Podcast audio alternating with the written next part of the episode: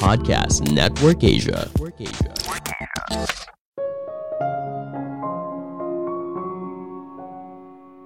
Mencoba hal baru atau tetap pada hal yang lama adalah dilema yang dihadapi setiap harinya. Halo semuanya, nama saya Michael. Selamat datang di podcast saya, Sikutu Buku. Kali ini saya akan membahas bagaimana caranya membuat keputusan yang lebih baik dengan menggunakan cara berpikir dari komputer. Ini merupakan rangkuman dari video TED Talk Tom Griffiths yang berjudul Three Ways to Make Better Decisions by Thinking Like a Computer dan diolah dari berbagai sumber. Setiap harinya kita pasti dituntut untuk membuat sebuah keputusan. Apakah kita perlu mencoba restoran yang baru atau makan di restoran yang sudah familiar? Ini merupakan contoh dari keputusan yang kita ambil sehari-hari, mencoba hal baru atau tetap bersama yang lama. Namun sebelum kita menentukan pilihan, ada pertanyaan yang jauh lebih penting. Misalnya berapa lama kamu akan ada di kota tersebut? Sebelum kita mulai, buat kalian yang mau support podcast ini agar terus berkarya, caranya gampang banget. Kalian cukup klik follow. Dukungan kalian membantu banget supaya kita bisa rutin posting dan bersama-sama belajar di podcast ini.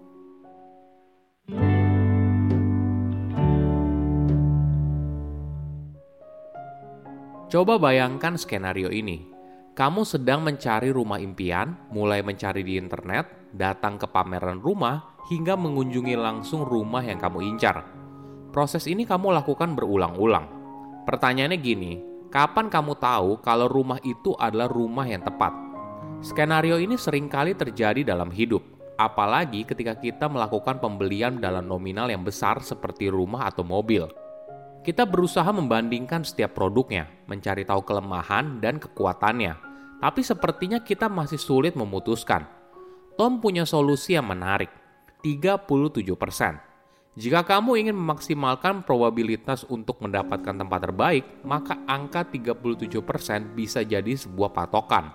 Misalnya gini, kamu punya target untuk mencari rumah baru dalam sebulan maka gunakan angka 37% itu, yaitu sekitar 11 hari, sebagai standar untuk mencari berbagai rumah yang sesuai kriteria.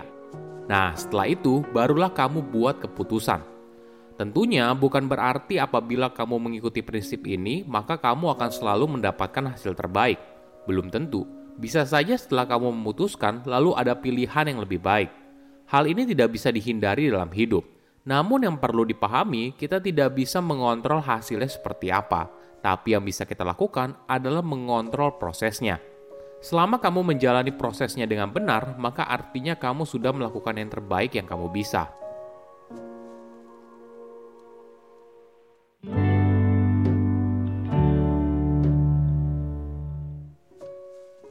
Tidak peduli entah itu hal sederhana seperti menentukan restoran untuk makan siang hingga siapa calon pasangan untuk kita nikahi.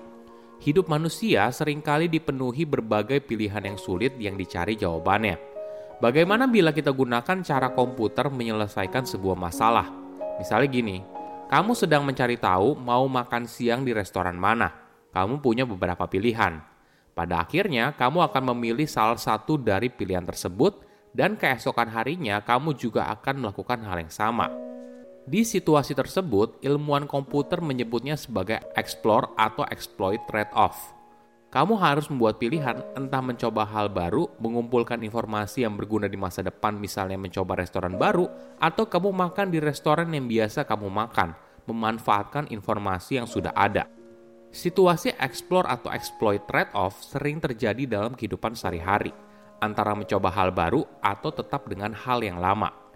Selama lebih dari 60 tahun, para ilmuwan komputer telah membuat berbagai kemajuan untuk memahami situasi tersebut. Misalnya gini, ketika kamu sedang memilih mau makan di restoran mana, pertanyaan pertama yang harus kamu tanyakan ke diri kamu adalah berapa lama kamu akan ada di kota tersebut. Jika kamu hanya berada dalam periode yang singkat, maka kamu harus makan di tempat yang kamu tahu rasanya enak tidak ada gunanya untuk mengumpulkan informasi restoran mana yang terbaik atau hidden gem di kota tersebut. Inilah yang membuat turis selalu pergi ke restoran yang sering dikunjungi oleh turis lain. Waktu yang singkat membuat mereka tidak ingin adanya kesalahan. Tapi ketika kamu berada di kota tersebut dalam waktu yang lama, maka kamu bisa memilih untuk eksplorasi, mencoba sesuatu yang baru. Informasi ini akan membantu kamu untuk membuat keputusan yang lebih baik di masa depan. Memilih antara exploit atau explore sebenarnya merupakan bagian dari kehidupan manusia. Coba bayangkan antara bayi dan lansia. Bayi dikenal suka mencoba hal baru, misalnya memasukkan apa pun ke dalam mulutnya. Ini adalah tahap eksplorasi dan fase penting dalam hidupnya. Namun di spektrum yang berseberangan yaitu para lansia, biasanya mereka selalu makan di restoran yang sama dan memesan menu yang sama. Mungkin banyak orang merasa kalau hal ini membosankan, tapi kenyataannya tidak. Itu adalah cara yang optimal. Ketika kamu sudah memiliki begitu banyak pengalaman dan tahu apa yang kamu sukai, buat apa mencoba sesuatu yang baru yang belum tentu kamu sukai?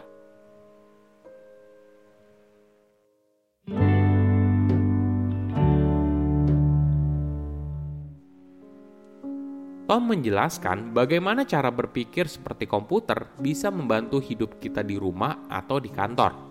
Kamu pasti pernah mengalami situasi ini. Misalnya kamu sedang membereskan lemari, lalu kamu berada pada dilema. Apakah baju tersebut kamu simpan atau kamu buang atau donasikan? Pengusaha dari Amerika Serikat bernama Martha Stewart punya saran yang menarik. Coba tanyakan ke dirimu dulu empat pertanyaan ini. Berapa lama kamu sudah menggunakan barang tersebut? Apakah masih layak dipakai? Apakah kamu punya barang yang sejenis? Dan pertanyaan yang paling penting, kapan terakhir kali kamu memakai atau menggunakan barang itu? Pertanyaan yang sama juga diajukan oleh para ilmuwan komputer. Mayoritas komputer punya dua jenis sistem memori, sistem memori cepat, ukurannya kecil, cepat, tapi harganya mahal. Sedangkan yang kedua, sistem memori lambat, ukurannya besar, lambat, tapi harganya murah. Agar komputer bisa berjalan dengan efisien dan cepat, maka para ilmuwan komputer harus memastikan kalau informasi yang kamu inginkan berada pada sistem memori cepat, agar bisa dengan cepat kamu akses. Namun tantangannya kapasitas yang terbatas. Selama puluhan tahun, para ilmuwan komputer telah mencoba berbagai strategi, hingga akhirnya menerapkan prinsip seperti first in, first out – jadi informasi di memori cepat akan disusun berdasarkan kapan terakhir kali kamu mengakses informasi tersebut. Ketika sudah penuh, maka informasi yang paling lama kamu akses akan dipindahkan ke sistem memori lambat yang besar. Kenapa begitu?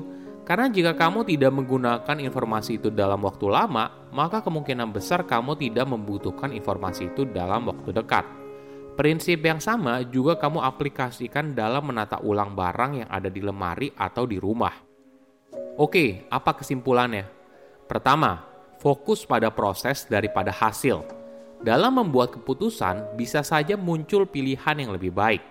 Hal ini tidak bisa dihindari dalam hidup, namun yang perlu dipahami, kita tidak bisa mengontrol hasilnya seperti apa. Tapi yang bisa kita lakukan adalah mengontrol prosesnya. Selama kamu menjalani prosesnya dengan benar, maka artinya kamu sudah melakukan yang terbaik yang kamu bisa. Kedua, tahu kapan harus exploit atau explore.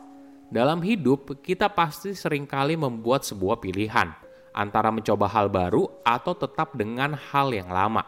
Ini kadang dilematis. Namun dengan pertanyaan yang tepat, kita bisa lebih mudah mengambil sebuah keputusan. Ketiga, kita tidak butuh semua hal Coba lihat rumah atau lemari kamu. Pasti ada begitu banyak barang. Menariknya, tidak semua barang itu ternyata kita gunakan. Coba susun barang itu berdasarkan kapan terakhir kali kamu gunakan. Apabila ternyata sudah lama sekali, maka bisa saja kamu buang atau donasikan apabila masih layak. Saya undur diri, jangan lupa follow podcast Sikutu Buku. Bye-bye.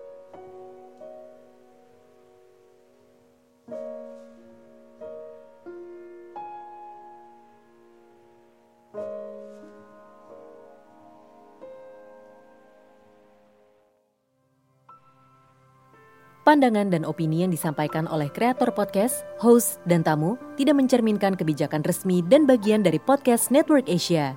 Setiap konten yang disampaikan mereka di dalam podcast adalah opini mereka sendiri dan tidak bermaksud untuk merugikan agama, grup etnik, perkumpulan, organisasi, perusahaan, perorangan, atau siapa pun dan apa pun.